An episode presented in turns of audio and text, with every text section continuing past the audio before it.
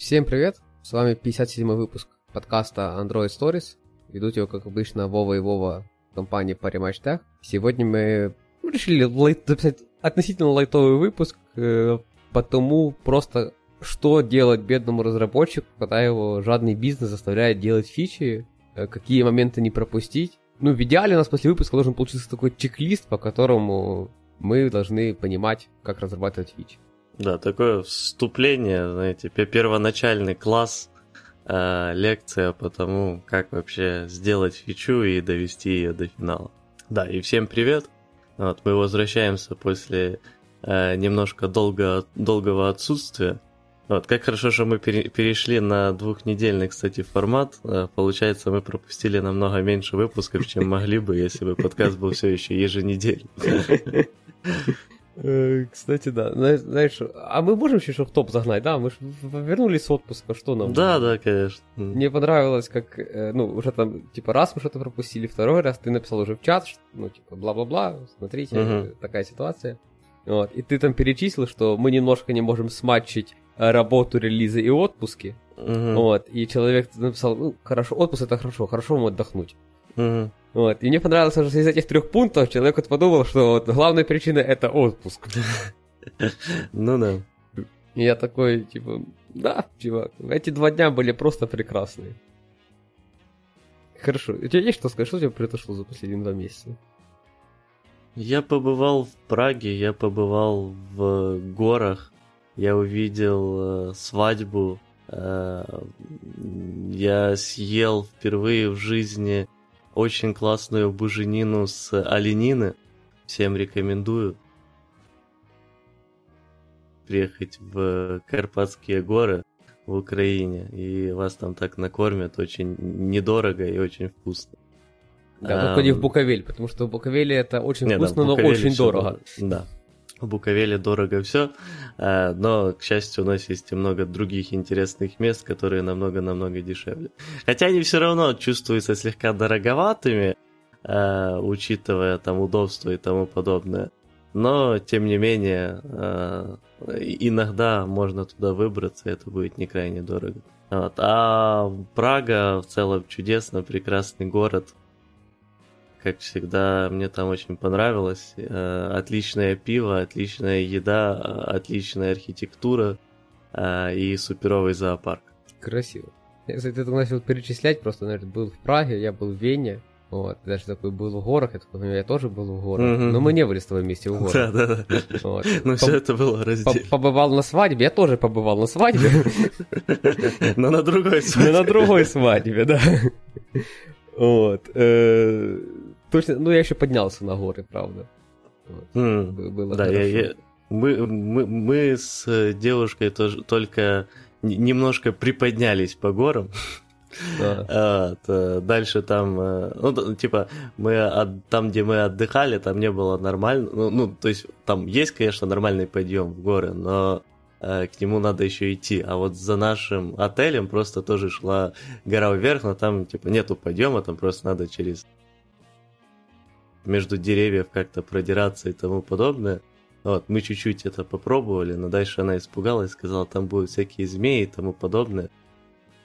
Я сказал, что... Они тут не водятся, дум... да?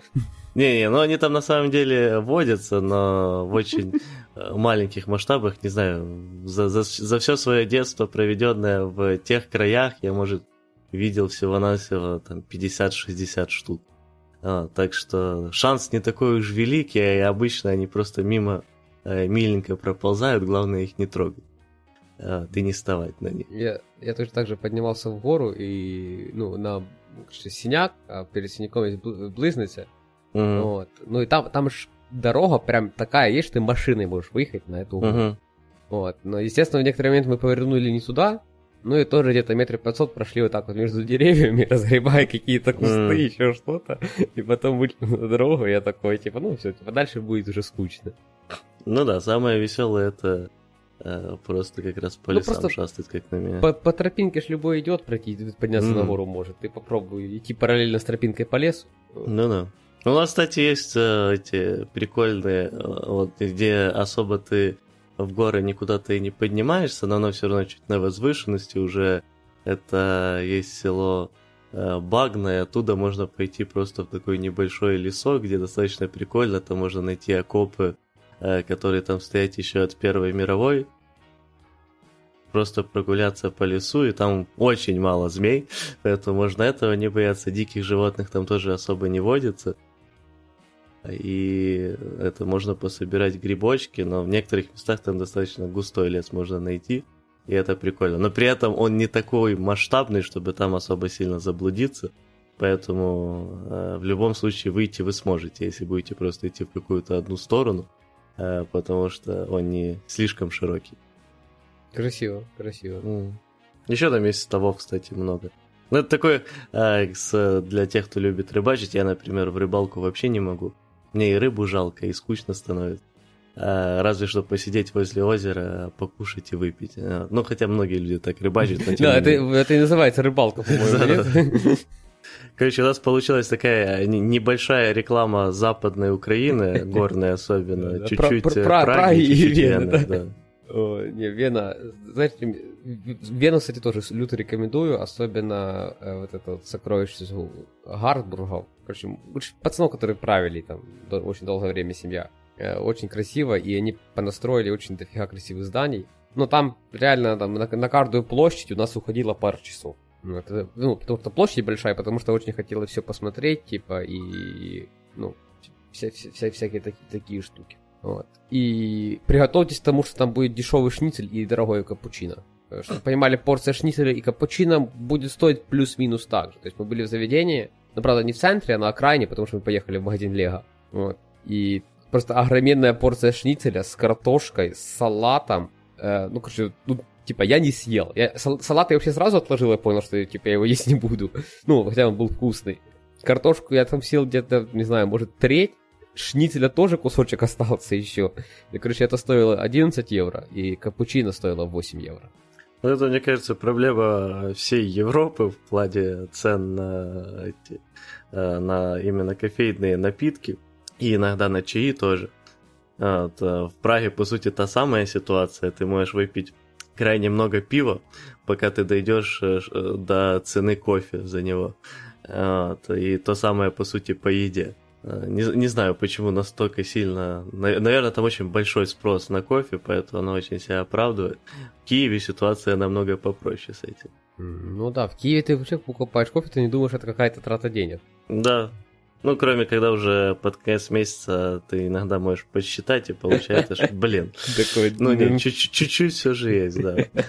Есть это. Ладно, да, вернемся к нашим баранам. Нормально, типа, это 8 разминочка, типа, ну, чтобы да, вернуться да. в нормальный режим подкаста. Самое. У меня есть еще пару, пару новостей, которые хотел бы рассказать, но давай вернемся к теме, потом уже как-то автопчиком зайдем. Ну, да, может под конец, а может на следующий выпуск можно перенести. Окей, так вот, заехала фича. Что мы делаем как хорошие программисты, с чего мы начинаем и так такое? Или фича начинается еще до программиста? А, да нет, это же программисты ее придумывают, нет? Ну, я так и делаю, как правило, но меня за это половина, половина команды, как правило, не, не любит. Э, да, у Вовы есть э, этот, э, такая привычка затащить внезапно какую-то задачу, которая появляется немножко непонятным образом для всех менеджеров и так дальше. Вот, просто так со сторонки заходит, и Вова всегда делает вид, так она всегда тут стояла, что вы ко мне прицепились. В смысле я создал, а доказательства? В смысле жира? Нет, жир это не доказательство, оно должно быть нотариально заверено и тому подобное. Самое крутое, когда там, знаешь, начинается новый квартал, как сейчас, и там, типа, в новом квартале ты видишь фичи, которые ты, типа, ну, ну типа, ты, ты где-то увидел, подтырил, ты уже заимплементировал, там, на две недели уже как в проде, и там видишь, такой, о, план на Q4, о, так это уже закрыто. А, да, с чего все начинается? Да, ну, в общем, э, если э, у вас Вовы нет, то у вас может быть еще альтернативная ситуация, когда фича все же придет откуда-то э, еще свыше, ну, не, не настолько, что прям религио, религиозно свыше, а от всяких продукт-оунеров и тому подобного. Вот. И тогда вас обычно пинганут, скажут, чувак, есть вот такая задача, надо ее делать.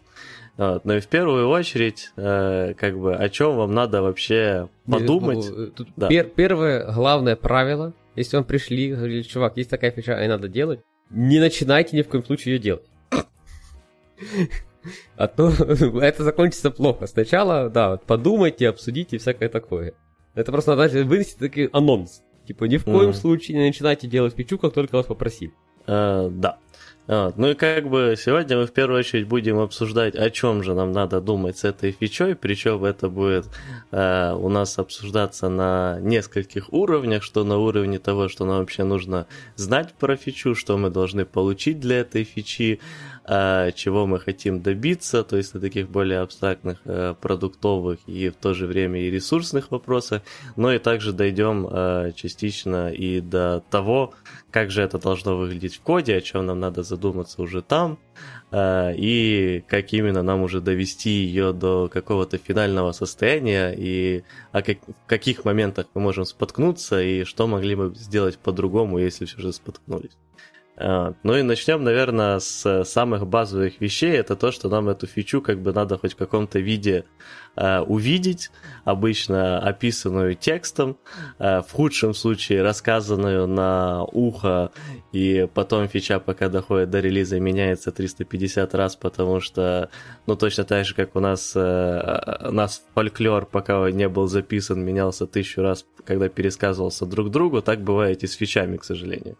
Поэтому в идеале это все же, чтобы фича была в каком-то виде записана э, в небольших компаниях или странных аутсорсных компаниях, иногда можно встретить и такое, что у вас э, нету человека, который нормально за это отвечает, и, возможно, вы даже можете частично тогда эту инициативу взять на себя, чтобы хотя бы, если у вас есть какие-то митинги, где заказчик вам рассказывает свои видения, и вы видите очень печальную ситуацию, что никто за ними не следит, то вы можете и сами их выписать, но это все же уже такая программа, когда все идет крайне плохо. В лучшем случае у вас все же на момент, когда вас попросят что-то делать, э, будет уже описанная в некотором видении статья, используя там какие-то user stories или может какой-то другой подход. Это на самом деле не настолько важно. Главное, чтобы было хоть немножко понятно. Э, соответственно, на этом этапе ваша главная задача это попытаться во-первых, осознать, э, что эта фича будет привносить в э, плане каких-то глобальных изменений, если они будут в кодовую базу, что вам нужно для выполнения этой фичи, то есть в плане разных дополнительных ресурсов, будь это там какие-то текста, переводы, картинки и прочее, что вам надо по взаимодействию с другими командами, там какие-то контракты, договоря, будь это с бэком или с просто людьми, э, которые тоже, например, на вашем же уровне, то есть я имею в виду те же там андроидщики, э, с ними как-то договориться, возможно, у вас есть какой-то общий код с iOS, то есть, опять же, это надо будет э, понять, о чем там разговаривать. Ну и последнее, это, но при этом, наверное, одно тоже из самых важных, это попытаться найти все непонятные дыры, которые чаще всего обязательно будут, которые не до конца описаны, и вот они обычно самые страшные, потому что часто ведут к тому, что разные люди поймут это все по-разному. А, вот эти дыры, где есть э, непонятности, возможности разных э, трактований, что же там написано. И попытаться на, в первую очередь же сфокусироваться на них, обсудить их, закрыть, описать и чтобы все были э, на одной странице. Я бы в твой чек-лист, который, ну, ты по программе mm. говорил, что проговорите с бэком, проговорите с iOS командой, проговорите там, ну, вообще со всеми фронтами желательно сесть, проговорить, чтобы, mm. ну, это зависит от того, насколько у вас много пользователей. Может, есть какой-то термин есть, ну, вот, мне кажется, продуктовно его часто говорят. Как вот называть этих пользователей, которые, типа, восьми вашими фронтами пользуются? Mm. Ну, у нас как, есть... Типа, вот... что один юзер, ты имеешь в виду, пользуется всем? Да, ну, у нас есть прям вот есть пользователи, которые там, типа, и пользуются и, и терминалами, mm-hmm. да, и пользуются каким-то мобильным приложением, там, либо Android и iOS, ну и при этом еще там видно по статистике, что там по вечерам еще на десктопе сидят, а, а в день с телефона. Ну, конечно, ты к тому, что должна быть э, вот да, консистенция. Ну, да, консистенция, консистенция да, данных, да. И mm-hmm. просто есть какое-то у людей из бизнеса есть отдельное слово для обозначения вот таких вот людей, которые э, не на одном фронте пользуются вашим продуктом. Вот. Э, я забыл просто его. И тут я сразу бы еще закидывал э, такие штуки, да, что кассетность, типа, что где фича, когда она релизится, прикиньте, типа, план релиза, когда она будет, ну, хотя бы плюс-минус так поверхностно, типа, в этом квартале, не в этом квартале. Вот, и фичи-флаги сразу продумайте под эту фичу. Э, иногда вам могут э, там люди из бизнеса не сказать про фичи-флаги, но есть моменты, когда фичи-флаг это чисто техническая штука, например, ну, не знаю, из-за каких-то технических, из-за того, что какой-то сервис может там упасть, и вы знаете, что может упасть, вообще любой сервис может упасть, если у вас есть возможность как-то полностью фичу вывести из UI э, юзера, чтобы он там не видел каких-то там 400-х, 500-х и всего другого, то, скорее всего, есть смысл тоже сразу с всеми фронтами договориться, чтобы они вот это все тоже как-то закрыли, э, желательно отдельно от этого сервиса, который может упасть. Ну, тут я бы даже сказал э, больше в том плане, что э, если у вас есть какая-то фича, которая крайне легко покрывается фичи-флагом, пример такой фичи, это, допустим, если появляется абсолютно новый экран, э, на который там можно перейти, допустим, из меню и так дальше. Но при этом дело это просто максимально легко закрывается фичи-флагом, потому что вы просто можете скрыть возможность перехода на этот экран. Э, тут просят, не просят, добавьте все равно. Потому что всегда могут быть проблемы в итоге в проде, и вы можете в итоге, как рыцарь на э, белом коне, всех спасти. Когда уже ситуация намного сложнее э, с тем, как добавить фичи флаг, Uh, то есть там, допустим, меняются какие-то эндпоинты, ну, не факт, что uh, старые вам надо до- продолжать поддерживать.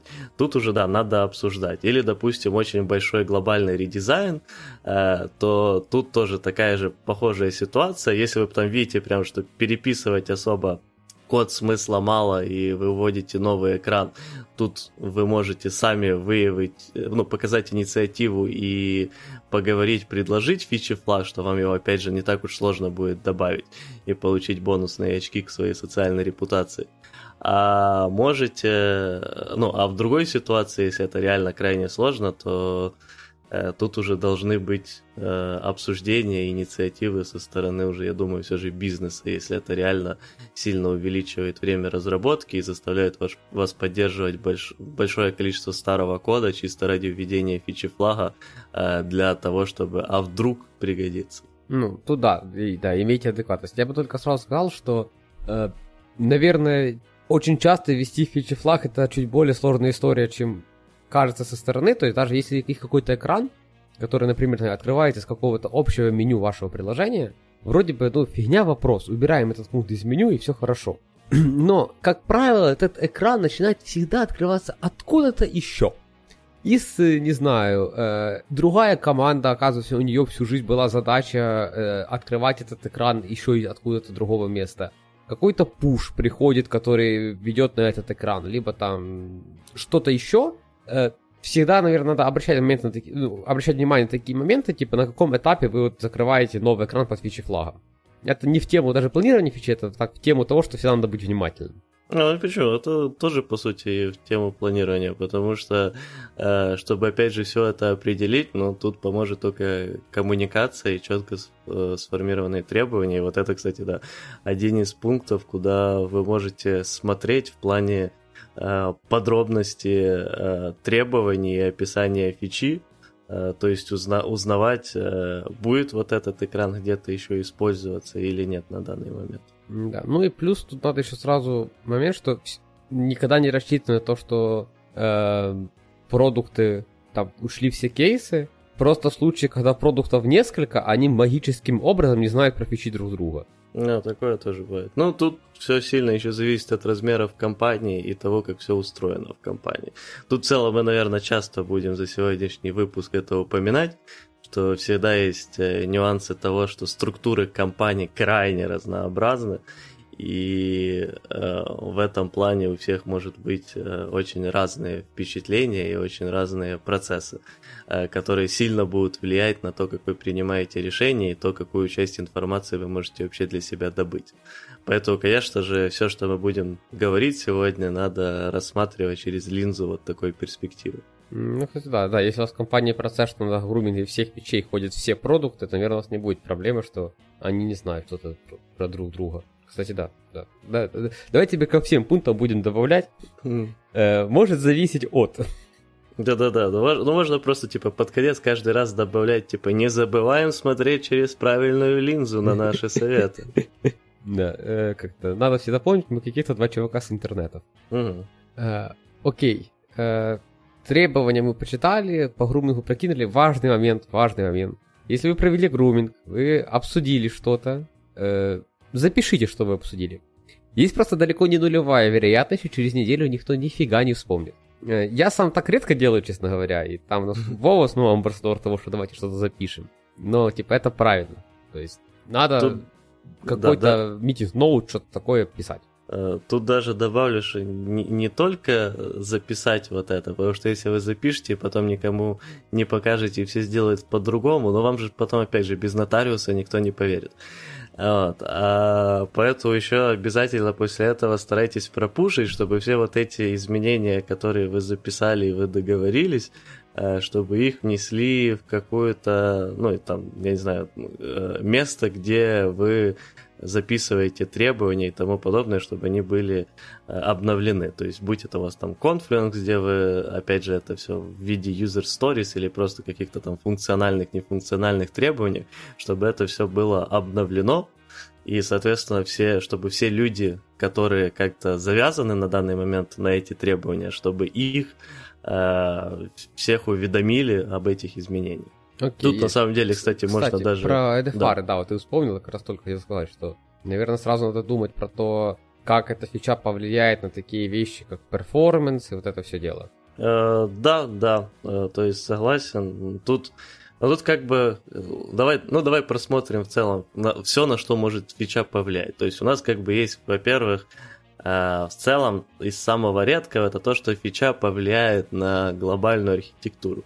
То есть такой кейс, как на меня, должен быть ну, вообще в идеале никогда. Ни, никогда не должна какая-то до фича да. говори. У, у вас что-то очень плохо да, с да. архитектурой, если зашла какая-то фича, и она что-то в ней начинает менять глобально. Вот э, об этом я говорю, что в идеале это должно быть э, никогда, но вообще э, идеалы э, редко достижимы.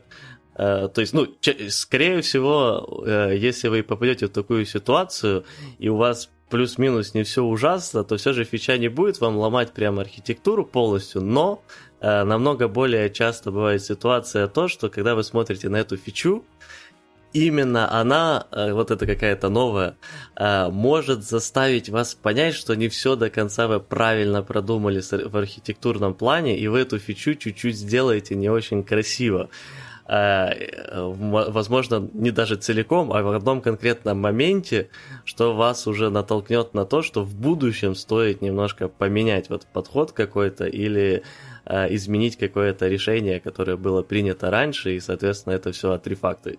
Это даже далеко не обязательно будет э, включаться в эту же фичу, то есть э, можно ее заимплементировать там с минимальным костылем, но при этом учесть это на будущее, завести задачу, что вот, ребята, мы думали, что вот так делать хорошо, но мы уже видим проблему, где это всплывает, поэтому в будущем мы будем делать вот так. Э, ну, в целом, я вообще считаю, что крайне сложная задача, э, если даже не нереальная, прям спроектировать архитектуру приложения, которое сразу учтет все возможные такие детали, поэтому в любом случае она будет понемножку у вас э, изменяться. Мне кажется, временем. это реальная задача, просто времени столько нет ни у кого. Ну, типа, типа, мы живем, типа, во время, когда люди строят ракету, быстренько запускают, такие, взорвалась. Ну, значит, именно вот такую ракету строить плохо. Типа, давайте попробуем построить по-другому, вдруг не взорвется. Типа, хотя, ну, типа, можно было заранее, знаешь, сделать миллион, типа, физмоделей, о боже, физмоделей, э, мат-моделей, э, просчитать физические вот эти все напряжения, загнать модуляции, и вот все, все, чтобы все было красиво. Но просто быстрее, да, чуть дороже, но быстрее просто взорвать ракету. И типа, просто надо быстренько потом понять, почему взорвалось, и все. И точно так же в нашей индустрии, мне кажется. То есть, ну, блин, кто? Чиф, э, сам архитектор Твиттера говорил, да? Что переписывать, э, э, раз в пять лет переписывайте свою систему с нуля. Mm.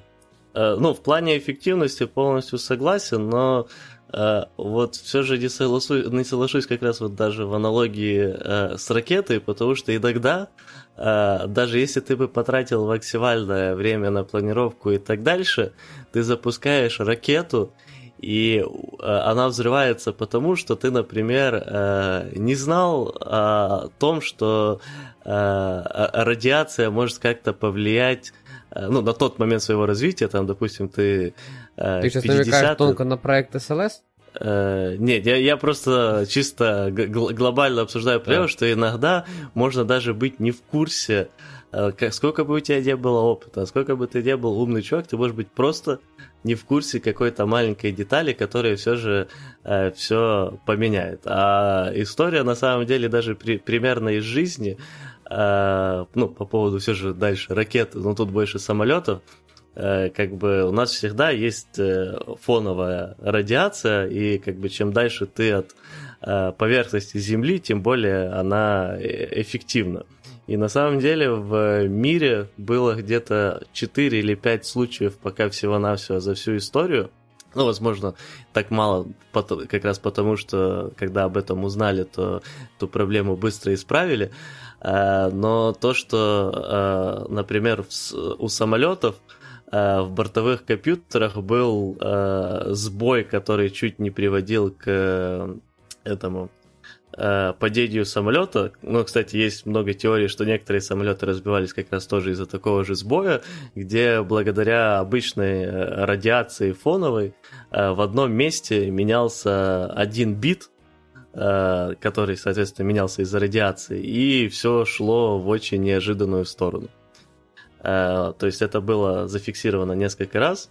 И вот, например, э, эти ракеты еще более сильно, ну, которые космические, под, э, подвержены этому эффекту. Поэтому мне было очень интересно, когда я узнал, как изначально с этим боролись. Просто набор... есть вместо одного компьютера четыре, которые делают одни и те же операции. И, соответственно, если у одного или даже двух операции будет не совпадать с остальными, то, соответственно, произошло что-то из-за радиации, и просто начинается пересчитывание. Ну, я тебе скажу, даже и сейчас два. Не, ну да, даже и сейчас. Вот ну, тех, кстати... марсоходах, э, типа, там везде два компьютера, но там причем очень прикольно, там же есть эти марсоходы, которые, знаешь, там планируешь, что там на год полетит, и все, и гайки. Угу. Они там 10 лет гоняют по этому Марсу. Ну. Вот, и там уж вот этот, э, боже, кто, кто, Curiosity, да, сейчас старый. Да, да. Не, подожди, Curiosity это самый новый. А перед ну, ним. Или... Еще живой, но перед ним. Блин, я, я не помню, что зря по Не суть. И там прикол в том, что там он уже типа с первого компьютера на второй и обратно уже 6 раз переключался. Mm, То есть прикольно. там просто радиация выбивает, они потом просто переключаются на другой, отрубая части, которые уже там побиты радиацией, и обратно. Это, кстати, одна из причин, почему вот очень часто слышу такое мнение. Раз у нас автопный выпуск. Mm-hmm. Конечно, про космос поговорим. Вот. Очень часто у людей есть мнение, что типа сфига ли в этом космосе такое древнее железо? Ну, железо да, в космосе типа фигня, типа что такое проект за, миллион, за миллионы долларов? Э, вообще, типа, непонятно, чем люди занимаются в этом вашем НАСА и как это, и в Европейской космической... Я забыл, как оно сокращается, не суть. Короче, такое, mm. как НАСА, но в Евросоюзе. Вот. И там, ну, есть как бы основ... основные причины это, ну, первое, э, космические миссии, например, э, Opportunity, который сейчас полетел, да, ну, как бы его, его начали планировать в начале 90-х. Вот какой тогда процессор был, такой и взяли. Ну, типа, там не особо было чем разгуляться в те времена. Вот. А второе, это надежность, то, что нельзя брать просто самое новое модное. И третье, э, вот это все, типа, вот это же 2 нанометра, 3 нанометра, это ж, ну, мы все понимаем, что это абсолютно, абсолютный маркетинг. Настолько маленьких вот этих, э, как-то ячеек, да, в процессоре, как это правильно называется? Э, эти, на, на К. Че? Да, вот эти штуки, вы все поняли, да. Да, что-то, что-то сегодня у нас слова вылетают слишком вот. часто из Ну и как, ну, пить надо было вчера меньше, я думаю. Да, кстати, Есть легкое подозрение, что это как-то связано. Да, мы сегодня после чуть-чуть э, жесткой попойки вчера, поэтому не в лучшей, э, не в лучшей стадии ума. Вот. И, короче, э, поскольку новые процессоры делают как, их там просто же в несколько ряд делают вот эти вот ячейки, условно, процессорные, да, чтобы написать гордо 2 нанометра. Вот. И это уже настолько минимальные расстояния, что радиация уже, которая там особенно на других планетах либо в открытом космосе, что она может выбивать прям типа электроны через один, через два э, вот эти вот ячейки условно. И поэтому нельзя просто брать в космос проц, где очень типа там, как назовем это, там, двух нанометровый техпроцесс, либо там... Ну, так вот ты чуть перегибаешь, у нас, по-моему, максимум 5 э, был. А, нанометровый техпроцесс, ну не суть, типа. Да. То есть э, специально не берут, потому что нужны, чтобы были большие ячейки, и между ними были большие расстояния, чтобы радиация ничего никуда не повыбивала. Ну да, это как бы одна... Ну и плюс еще есть э, проблема с тем, что это достаточно много времени занимает э, всякие дополнительные тоже возле процессора улучшения, которые помогают лучше защищать от радиации, и это длительный процесс, поэтому да, все, что вот на Марсе, там в основном процессоры уровня, по-моему, там 99 -го года примерно. Достаточно слабые, но зато э, вполне и хватает пока на наши э, требования.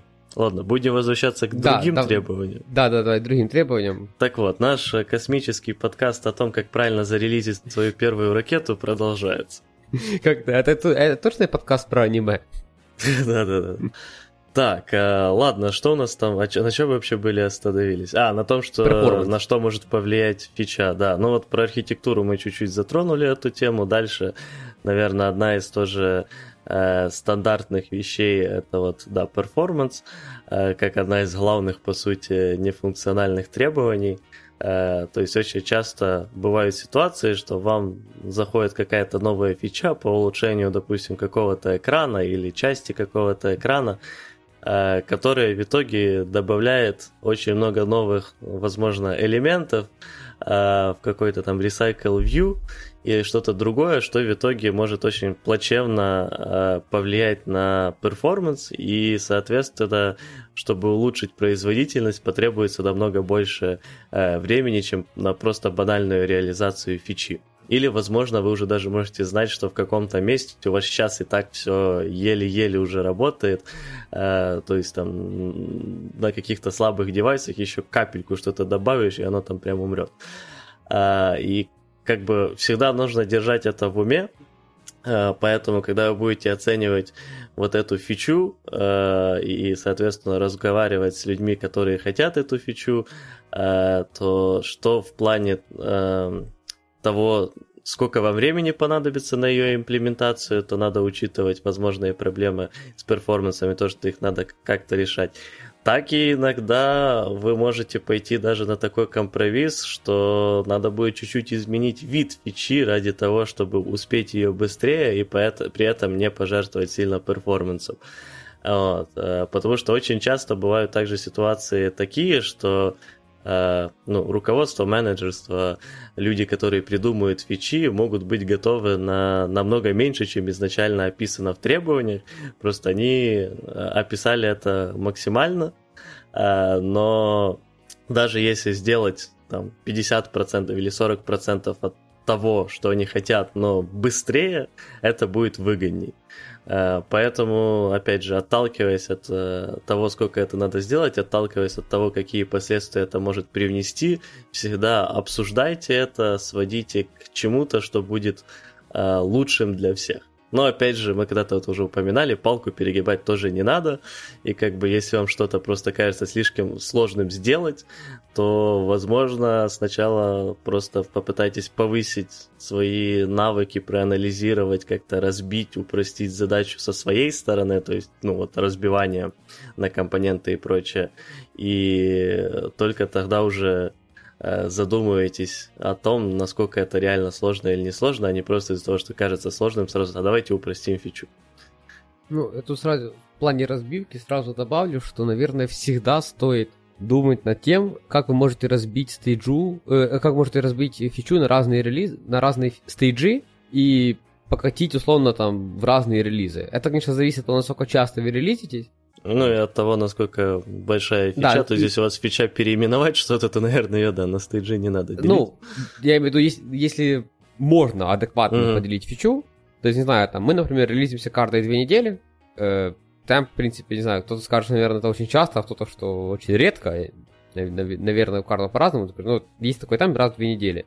И если ты понимаешь, что там фича условно твоя на полтора месяца, там, и ты можешь разбить ее на логичные стейджи с точки зрения юзера, не так с точки зрения кода, как с точки зрения юзера, то, наверное, надо раз, всегда разбивать, сделать стейдж 1, э, отдать тестирование, замержить это в какой-то там main branch вашего проекта и делать спокойно стейдж 2, как минимум из-за того, что, ну, это стейдж 1 пойдет в релиз раньше, там, условно, в нашем случае, там, на две недели, и уже начнет приносить деньги бизнесу, и люди соберут какую-то аналитику. Возможно, они, конечно, придут и скажут, что, чуваки, мы посмотрели на цифры, ну, это нафиг стейдж 2, но это тоже, это тоже прекрасный результат, как по мне. Ну да, потому что уже будет экономия.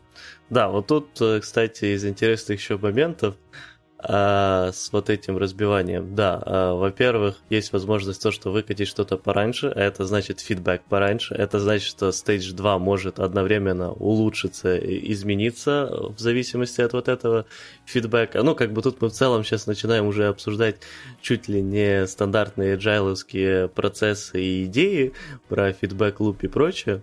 Но тем не менее это действительно важно. И как бы, как Вова сказал, один из результатов фидбэка это может быть, что вообще фича на самом деле оказалась фигня, и давайте не продолжать и сэкономим ресурс.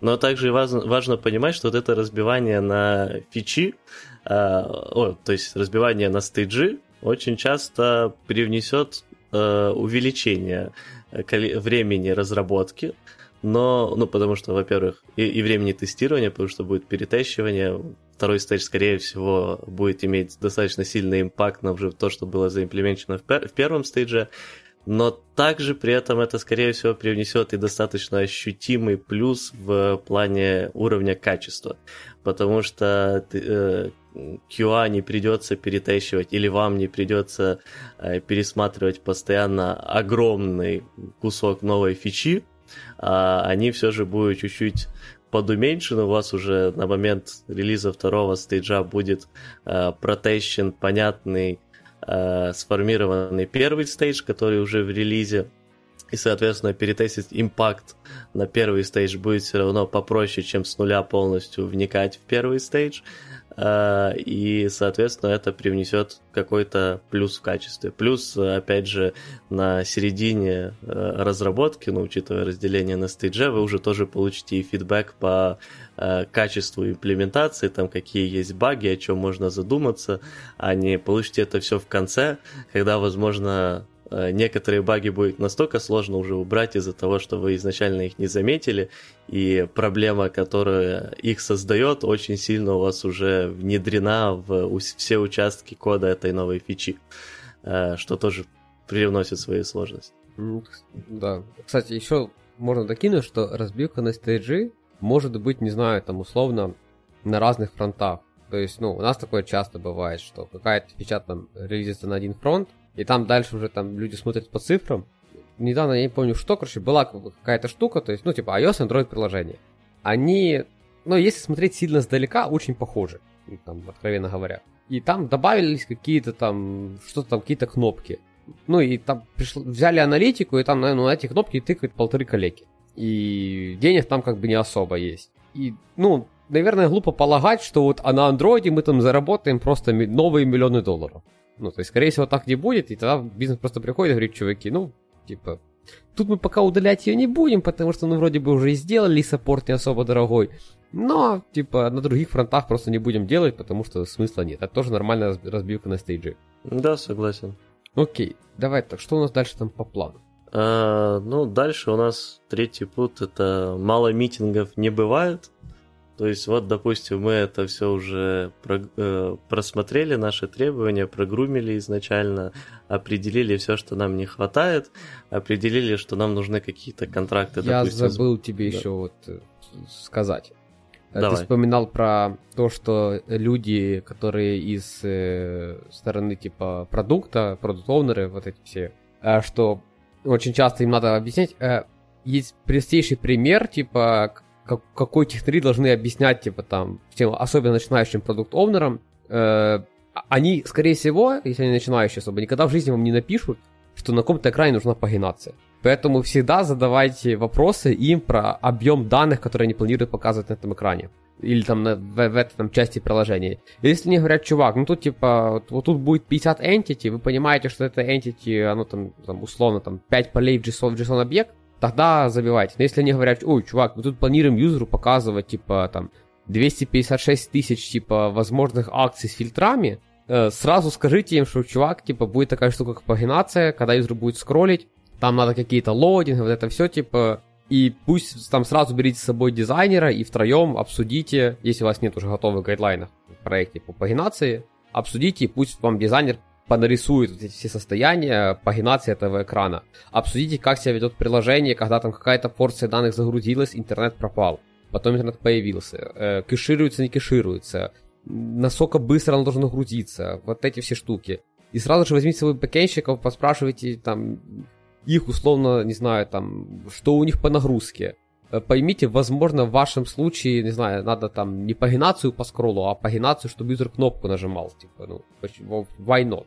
Что вот эти моменты все, которые, они как бы чисто технические, но надо бизнес начинать их посвящать в эти моменты, чтобы они знали, как это будет выглядеть. Mm, ну, да, ну, тут, по сути, все сводится к, опять же, тому, чтобы зафиксировать, узнать э, все э, недостающие функциональные и нефункциональные требования, но вот ты, по сути, сказал за начинающих продукт-оунеров, и я вспомнил, что у нас достаточно много людей, которые нас слушают, они начинающие разработчики, и, соответственно, они, скорее всего, не знают, что такое функциональные и нефункциональные требования. Мы уже это несколько раз э, упоминали, поэтому вот предлагаю здесь э, быструю такую ремарочку, что вот функциональные требования – это все вот те требования, которые описывают какой-то конкретный э, функционал, то есть, допустим, что вот юзер нажал на кнопку, должен открыться вот такой-то экран. Вот, или э, юзер э, ввел какой-то э, текст и э, должен произойти поиск э, там, в, по, не знаю, там, картинкам, по погоде, о чем у вас приложение, по вот этому тексту. Вот это функциональные требования, вот, которые описывают прям конкретный функционал вашего приложения. Есть нефункциональные требования, которые больше отвечают за качество вот этого функционала, который вы имплементите. То есть то, насколько быстро этот поиск должен происходить. То есть, допустим, у вас может писать, что буквально вот результаты поиска э, там должны отображаться за секунду. Вообще тут, кстати, это, об этом можно делать на самом деле отдельный, наверное, выпуск о том, насколько должны быть адекватные э, эти требования нефункциональные, но тем не менее. Вот. Или, допустим, это может быть про там качество безопасности, то есть, что вот здесь должен использоваться вот такой-то э, протокол или такой-то уровень безопасности передачи данных или их хранения, потому что нам в этом приложении это важно по такой-то причине. Ну, то есть вот это уже не функциональные требования. То есть они не описывают, как, э, какой есть новый функционал, они описывают просто качество его работы. Вот, минимальные требования по тому, чтобы этот функционал э, зарелизить, при том, что типа он сам готов и работает, но вот как он должен работать. Ну, тут не только про качество может быть нефункциональные требования, это может быть тайм-ауты ваши, э, то, что вы везде работаете по HTTPS, а не по HTTP, ну, вот такие штуки. Ну, это, по сути, тоже качество сводится. Ну, просто что, типа, тайм-ауты юзер... не факт, что качество можно свести. Вот. Mm, ну, да, ладно. Типа, я, я просто пытался найти какое-то одно слово, чтобы характеризовать. Да, иногда это не напрямую с качеством связано, но... Э, тем не менее, да, вот чаще всего это ну, качество, безопасность, э, и я даже не знаю, в какую категорию вот те же тайм-ауты включить. Ну, то тайм-ауты. И, и тайм-ауты. Да. Окей, да, да, давай попробуем дальше двигаться. Так, ладно, э, мало митингов не бывает. Так, у тебя бывает митингов, э, у тебя еще больше мало митингов не бывает намного, чем у меня, поэтому я предлагаю тебе и начать. Ну, фраза в двух, в двух концах, то мало митингов не бывает, что все жалуются на то, что много митингов. Ну и да, и нет людей, у которых бывает мало митингов. Э, пообщайтесь несколько раз по фичу, я не знаю. Ну, то есть, я очень часто слышу там фидбэк там от, мной, от многих компаний, там, от некоторых разработчиков, что, мол, ё это мы эту фичу обсуждаем пять раз на митингах, одно и то же, одно и то же, одно и то же, но при этом после каждого митинга там есть какой-то типа митинг ноутсы, и что-то они не всегда одинаковые. Вот. Э, обсудите фичу пару раз, ну типа ничего от этого не произойдет. Вы потеряете там час. Ну, если вы там не на проекте, который всего делается 30 часов, то, наверное, вы можете позволить потерять час, либо два. Э, возьмите, не знаю, планируйте какой-то период, ну, мне кажется, на любом проекте, в любой компании есть планирование какого-то периода времени. Там спринт, квартал, год, э, десятилетка, ну, что-то планируют люди. Пытаются, как минимум. Э, попросите там ПО презентовать фичу. Пусть расскажет, что к чему. Потом соберитесь какой-то меньшей группой людей, уже на более детальный митинг именно по этой фичи. Э, пусть ПО попытается вам ее продать. Объяснить, насколько это классно, насколько это поменяет ваш продукт. Позадавайте ему вопросы. Сядьте с дизайнером, обсудите. И как называется это посмотрите, ну, типа, понакидывайте на вентилятор. Ну, абсолютно нормально. Мне очень нравится эта мысль. Есть такой чувак в Украине, а, а, Андрей Федоров, который всегда говорит, типа, всегда накидывайте на вентилятор. То есть, э, какая бы ни была у вас встреча в компании, типа, э, каждый должен сказать по какой-то фигне. Это будет выходить там за рамки всего-всего возможного и невозможного, типа, ой, давайте так, ой, давайте так, ну, типа, не надо там рассказывать, что давайте мы там, не знаю, если у вас там 20 лет компания в оранжевых цветах, не надо предлагать, давайте это хотя будет розовая, хотя, возможно, было бы прикольно. Хотя, ладно, предлагайте. Вот. Э, но суть в том, что, типа, понакидывайте, много раз обсудите фичу. Это приблизительно как с регрессиями, то есть э, мы вот где-то год назад, да, мы, да, практически год назад там, делали очень большой релиз с очень большим импактом на приложение, и там была регрессия. Но приложение стало и, и начало иметь качество предыдущих релизов через, после нескольких регрессий. Просто из-за того, что каждый раз всплывало, всплывало что-то новое. Вот тут то, точ, точно так же. Каждый раз всплывает что-то новое. Пообсуждайте, походите на митинги. Главное, не собирайте митинги типа на 200 человек. Типа, mm. по, постарайтесь обсуждать это все маленьким кругом людей, которые имеют какое-то отношение к, этой фиче. Не надо звать Петю соседнего отдела, просто потому что Петя классный чувак. Петям сейчас было обидно. Ну, типа, я, я не очень часто с таким сталкивался, но бывает такое, что я подключаюсь на митинги, ты спрашиваешь, чуваки, типа, ну я тут зачем? И такие, ну позвали ты там что-то с той команды, когда ты там делал это. Спасибо. Да, я тут, наверное, добавлю еще только, что бывают часто такие ситуации, что что-то непонятное, или вы хотите что-то вкинуть, предложить и тому подобное. Э, ну, всегда понятно, что э, если как бы это кажется что-то небольшое, Э, то всегда можно задать этот вопрос в чате. То есть, если у вас есть чат по какой-то фиче специфической, э, и вам кажется, что вопрос плюс-минус в формате там да, нет или тому подобное, понятное дело, ради этого митинг собирать не надо. Но, тем не менее, иногда даже с какого-то крайне простого вопроса вы видите, что начинается обсуждение, люди не согласны, что-то перерастает в достаточно длинный тред, э, Чаще всего, мое личное мнение, э, просто на этом этапе сразу пытаться забить митинг, потому что текстовые переписки, э, которые сложнее «да-нет», обычно это чертова боль, это растягивание на часы, потому что не каждый отвечает в тот момент, потому что внезапно он на другом митинге. Э, потому и... что кто-то забил митинг по да. а вы нет. Да.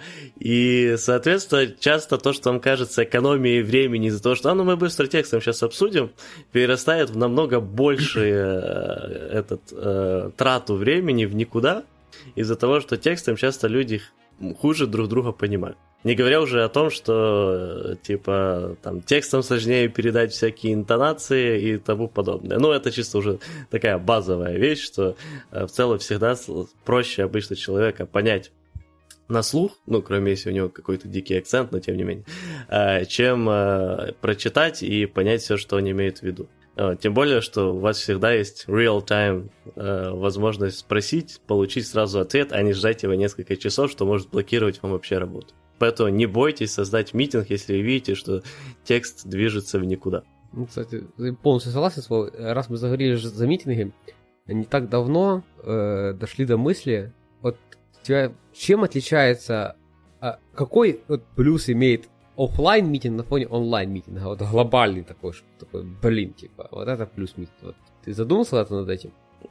Да, ну, офлайн митинг э, в целом, э, ну, мы, э, люди, вид такой интересный животных, все, все, все еще, мне кажется, вы очень далеки от того, чтобы э, общение онлайн было максимально простым, непринужденным и легким. Поэтому, э, мне кажется, всегда офлайн общение в целом а, упрощает немножко обстановку, и люди быстрее э, чувствуют себя... Не, я и вот про рабочий момент, а вот почему... Не, я и про рабочий а. в том же числе имею в виду, да, то есть, что э, офлайн э, общение чаще, мне кажется, э, упрощает понимание э, людей друг друга, Тут, конечно же, важно уточнить, что Э, я все равно считаю, что это не прям нереально какой-то огромный процент, поэтому это не причина загонять всех назад в офисы. Вот, как бы ремоут работа прекрасна, но тем не менее, если есть возможность выбора между э, онлайн-митингом и офлайн-митингом, я всегда выберу офлайн, Э, если это, опять же, ни, никому не привносит каких-то неудобств, потому что общение просто идет проще, потому что люди внезапно коммуницируют не только э, голосом, э, и коммуницируют, кстати, не через часто хреновый микрофон с выключенной камерой, э, но также коммуницируют и своей мимикой, и движениями, и тому подобное, и даже если вам кажется, что это все фигня, подсознание ваше это все воспринимает. Да, купите себе хороший микрофон, чтобы вас было слышно приблизительно вот так. Да. Можно купить по ссылке в описании, www. Э, я, короче, мы сидели на каком-то meeting е с ребятами, и мысль дошла просто, ну, meeting очень большой, э, там lead ы там backend команд, lead ы frontend команд, главные PO шники, ну, короче, вот это все. И, ну, знаешь, это классический пример meeting а, где а, там, условно, первый, ну, meeting долгий, meeting, meeting полтора часа. Вот. Uh-huh. Хотя тут, наверное, даже кто-то сидит в каком-то суровом enterprise такой, полтора часа? Это стендап, чувак, типа. Uh, и, короче, и классика этого митинга это, что первые полчаса общаются одни люди, вторые полчаса общаются другие люди, и третьи полчаса э, уже идет как подбивание итогов, ну, и, который говорит третьи люди.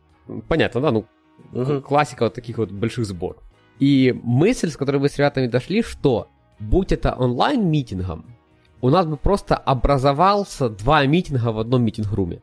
То есть за счет того, что это онлайн, там типа мы бы сели такие, типа так, там они что-то обсуждают, нас это явно не касается. Но мы бы смогли бы просто обсудить какую-то фигню, которую мы там хотим сделать, не знаю, там, условно, там, не знаю, там, команда дотнетчиков что-то там сидит, типа, и что-то они там что-то рассказывают, что у них там что-то там меняется в CI. И ты же понимаешь, что кому тебе это вообще не уперло, в жизни не пригодится. Mm-hmm. И в этот момент ты, не знаю, собираешь там, типа, не знаю, там, ребят, которые там, там педалят другие фронты, и вы можете что-то накинуть на вентилятор, возвращаясь к предыдущему пункту, накидываете, и обсудить какую-то свою внутреннюю движуху. И вот это то, чего очень не хватает в онлайн-митингах. То есть здесь вот эти румы в зуме, но этот рум, как бы, надо, надо какой-то механизм, знаешь, что тебя можно было с него вернуть, типа, быстренько, если что. Да, да. Ну и привычка людей просто. Ну, это все равно все еще в новинку. Я думаю, лет через 10 а, то есть вот такое прыгание в румы, возвращение из них и так дальше войдет больше в стандарт. Но тут, кстати, да, вот упомина... ты упомянул просто большой митинг, а, и вот тут еще вспомнилась вещь. Ну, ты, ты задумался над этим, что типа реально, типа, на вот если ты приходишь на офлайн митинг, то там очень часто образовываются два подмитинга. Ну да, я согласен. Особенно если он большой, да. Вот. И вот вторая вещь, которая мне еще стрельнула теперь в голову, когда ты сказал именно за большой, потому что я что-то, ну, за митинг и сразу, типа, таки, небольшой представил. Но чем больше митинг, у меня такое всегда впечатление онлайн, тем сложнее, э, по крайней мере, мне лично, э, внедриться и что-то сказать, если люди говорят без перерыва. При этом вживую таких проблем нет, потому что, опять же, тебя видно, э, и ты, тебе проще влезть. То есть, как бы, опять же, в Гугле э, или там в Зуме есть всякие поднять руку и тому подобное. Э, пока работает крайне хреново. Можно пытаться просто всех перекричать, э, но звучит для меня лично вот такой подход в онлайне намного более грубо и хреново, чем в офлайне, потому что в офлайне, опять же, тебя видно, видно твою мимику и прочее. И вот это другая проблема, типа, что в плане вникнуть и тому подобное. Ну, не, кстати, я, я вот гоняю на митинги, если есть знаешь, если у митинга есть ведущий, я не знаю, тамада mm-hmm. митинга. Да, да. Вот. А, и конкурсы интересные. Да, да, и конкурсы интересные. То реально эта рука помогает, потому что очень часто этот человек следит за этой рукой. Mm-hmm. И он такой, типа, ну, он, как правило, всегда, типа, на размюте, он всегда говорит, а люди там уже размючиваются кто, кто, кто где когда. Вот. И вот эта рука помогает, но это если, если есть чувак, который следит, который такой, типа, как, стоп, подождите, mm. там у, типа, Петровича вопрос. Петрович, давай свой вопрос. Вот, и он там следит, кто, кто поднимает руку, кто за кем, и вот так вот потихоньку, типа, это разрулится. Но это должен быть человек, который, типа, ну, да, э, тут согласен. Типа, если... если есть человек, у которого есть права сказать, а ну все заткнулись, и дайте наконец-то нормальному человеку с поднятой рукой поговорить, то да, тогда это, конечно, идеальная ситуация. Ну да, да. Тут надо просто, чтобы митинг вел человек, который, типа, знаешь, э, очень сильно, типа, э, как это, Короче, который шеф вот этого всего, кто, кого он собрал там, mm. вот, он тогда, тогда так делается. Вот, но тоже не, не, иногда не помогает. Э, окей, хорошо. Короче, да, типа соберите митинги, митинги это хорошо. Э, если у вас, ну, прям бывают ситуации, мы даже своих таких были, где, ну, реально на, на митингах там, типа, общается два человека, а все просто спят. Вот, э, причем в прямом смысле этого слова. Э, это, типа, уже там крайний случай. Но в большинстве случаев, то, что я вижу, люди жалуются на большое количество митингов, но э, реально не те митинги, наверное, с продуктом было бы хуже. Да, ну тут опять же, кстати, вспоминаем нашу э, лензу. Линзу, да, линзу, э, да. да, линзу, да. Э, типа, я, я думаю, что на самом деле есть проектов достаточно много, где действительно есть куча ненужных э, митингов, где есть э, уверенные в себе новоиспеченные менеджеры, потому что даже вспоминая э, мой старый проект, то есть там, например, у нас очень долгое время, это было не слишком много, но тем не менее, у нас были полуторачасовые митинги с э, заказчиком, которые были вообще абсолютно не нужны, по большей части. Там половину времени заказчик вообще раз, э, говорил про виски, дальше. Ну, на самом деле, как чисто... Э, так как они были там раз в недельку, э, вот так расслабиться неплохо и отвлечься. Но это потому, что у нас заказчик был прикольный. А если заказчик не очень прикольный, то такие митинги могут превратиться еще и в полную, в полную боль вот, и продолжать быть бессмысленными. И я думаю, у многих действительно есть много таких митингов, где непонятно, что тебя позвали и тому подобное. Поэтому, опять же, да, надо пропускать все через свою линзу. Но в целом, если у вас много митингов, но при этом вы действительно из них э, выносите что-то новое, э, вы понимаете, почему вас туда позвали, и у вас получаются разные митинг-ноуты после разных митингов, Э, то, скорее всего, да, тогда они не зря. Далеко не зря, и мало их не бывает. А, окей. Будем двигаться, наверное, все-таки к коду, да, понемножку? Как-то. Не, я смотрю, у нас тут уже час на. Я набежал. тоже просто смотрю, что да. типа, да, типа, Риппер говорит, что мы пишем уже час. Да, поэтому я предлагаю, что это будет э, этот э, два выпуска или даже три выпуска да, да. Э, на вот эту тему под названием этот, э, я не знаю, там би, э, доводим фичу до прода. Э, кстати, Мне, как, кстати... Как, как вы поняли, у нас очень плохо с придумыванием тем, видите, растягиваем как можем. Да. Я, кстати, вот Э, бесит, может, ты мне подскажешь. Я вот как раз просто думал про название этого выпуска, и я такой сразу первое, что мне пришло там в голову, это вот типа из ряда как раз там э, доводим фичу, как довести фичу до прода 1.0.1. И я понял, что особо никто не поймет, что такое 1.0.1, потому что это больше как раз именно американская фигня, потому что у них там начальные э, классы по каким-то штукам начинаются там, например, 801, типа там 801, там, например, я когда-то смотрел по MIT, MIT-шный курс по физике, вот, который э, вступительный, и он идет 8.01. Потом следующий курс идет 8.02. Потом еще следующий 8.03. Вот, это поэтому... как у нас вот это вот номер специальности 57.324-325 э, за образование математика и физика младших классов по подгруппе 064-325, да? Да, типа они, только три цифры решили писать. Не, ну это у них именно... в стране мало специальностей было. Не, это не специальность, это именно название курса. То есть это, ну, на курс у них же может пойти кто а, угодно, по сути. я забыл, да. Да, и поэтому, типа, вот первое начало, оно всегда будет кончаться на единицу. И вот поэтому очень часто ты можешь видеть в э, американской среде, то, что что-то называется, типа, как что-то делать, типа, 101, типа, 101, то есть это такое самое базовое объяснение. Я а, всегда думал, а что вот... это номер серии у этого ютубера. Не-не, это если 1.01, обычно это значит, что... Ну, может, иногда это и, и серия, но тогда это значит, что у него должен быть и, типа, 1.00 и 99. Ну да, да, да, я так думал, а. думал, типа, Э, просто вот иногда я, например, часто люблю смотреть, э, есть э, чувак, которого фамилию, возможно, сейчас неправильно произношу, Эдам Рагусия на Ютубе, он как бы у него кулинарный канал, типа, но у него очень много есть интересных вещей из разряда, там, где он э, созванивается с разными чуваками из разных индустрий и показывает, там, допустим, как производится э, мясо, там весь процесс, едет на ферму и прочее. И у него, короче, раз в неделю кулинарное видео, где он просто что-то готовит и показывает, как это делать, но при этом, кстати, очень круто, потому что объясняет там, какие, допустим, реакции происходят, когда он вот это делает, почему именно вот так делает, и, соответственно, так как тут именно вот такие реакции, то вот эти ингредиенты можешь заменить на вот эти и получить примерно тот же эффект, потому что там точно те же химические реакции и тому подобное. Короче, рекомендую, кстати. И вот у него есть серия э, видео, там, например, э, How to cook a steak 101. Вот, и, соответственно, вот это, типа, именно самый introductory э, видео в то, как готовить стейки. И там, например, или How to cook chicken 101. Вот, э, и, соответственно, вот та же самая идея. А вот у нас, я, блин, даже не знаю, если у нас Да, у нас есть такое что... слово «начало» называется. Это скучно. Надо что-то более Раз ты интересное. закинул офтопом, ты же используешь Spotify, правильно же? Ну да, да. С нормальных людей, да? Да, да, да. Ну, короче, э, я тут просто на предыдущей неделе понял, насколько Spotify крутой продукт. Из-за чего? Ну, А- Я всегда считал, что Spotify офигенный продукт. Объясняю, но- ты сейчас самое офигеешь через второй раз. Ага. Ну, у всех вот этих музыкальных этих самых есть подборка для бега. Ага, да, да, да. Э, Ну, там, и там, там, как правило, там у Apple музыки просто есть, типа, раннинг, все. Угу. Вот. А тут я, короче, типа, открываю Spotify, а у них, э, типа, там, типа, раннинги, там, типа, там, там 150 BPM. Типа, 150-180 BPM. Там, типа, там, Мгм. 130 BPM.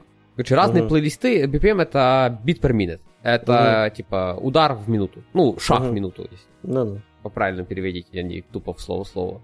Вот. Э, И, короче, во-первых, они это делают из твоей музыки.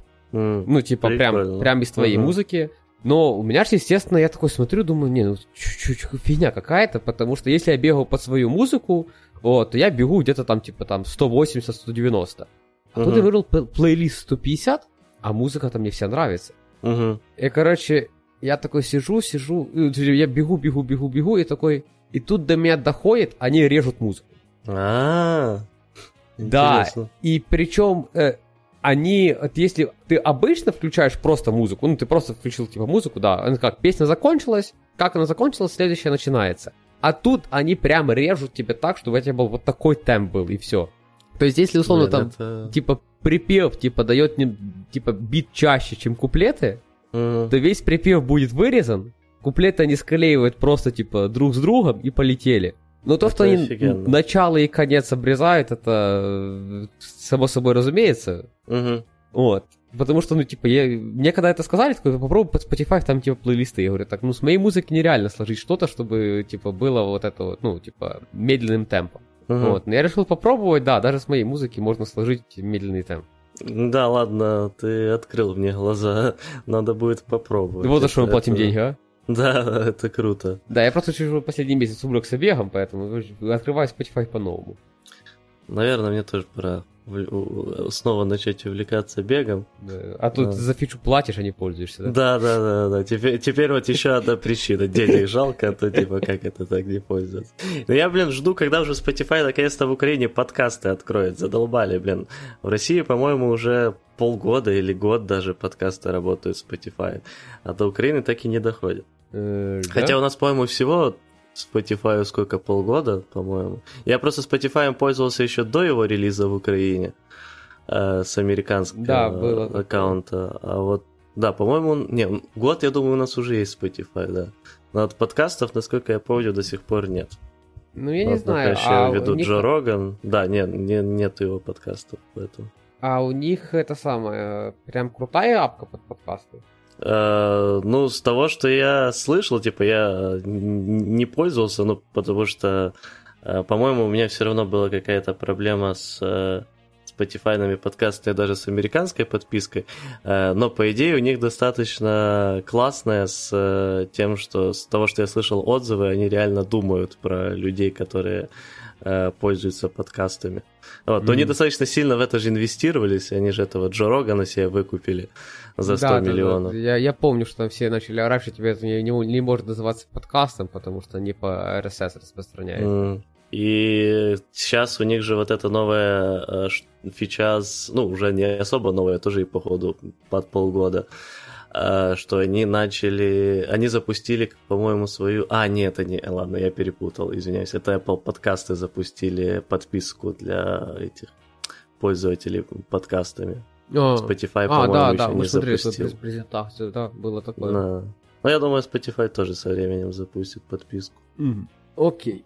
Мы будем оформлять подписку? Чтобы нам можно было платить много-много денег. Давай наберем чуть побольше людей, и тогда подумаем об этом. Хорошо. А, а так, если что, можете отправлять деньги на номер карточки 516. Я еще могу даже сказать, что если вдруг кто-то из э, нашего малого количества числа слушателей следующие выходные будет во Львове, напишите нам в чат, я тоже следующие выходные буду во Львове. Можно, кстати, попробовать потом будет как-то. Я думаю, киевских у нас на самом деле достаточно много должно быть. Напишите нам в чат, а, если вы из Киева. Да. Либо следующие выходные будете во Львове. Можно будет как-то попробовать даже сделать встречу. Окей. Будем расходиться? Да, давай. Все, всем пока. Всем пока.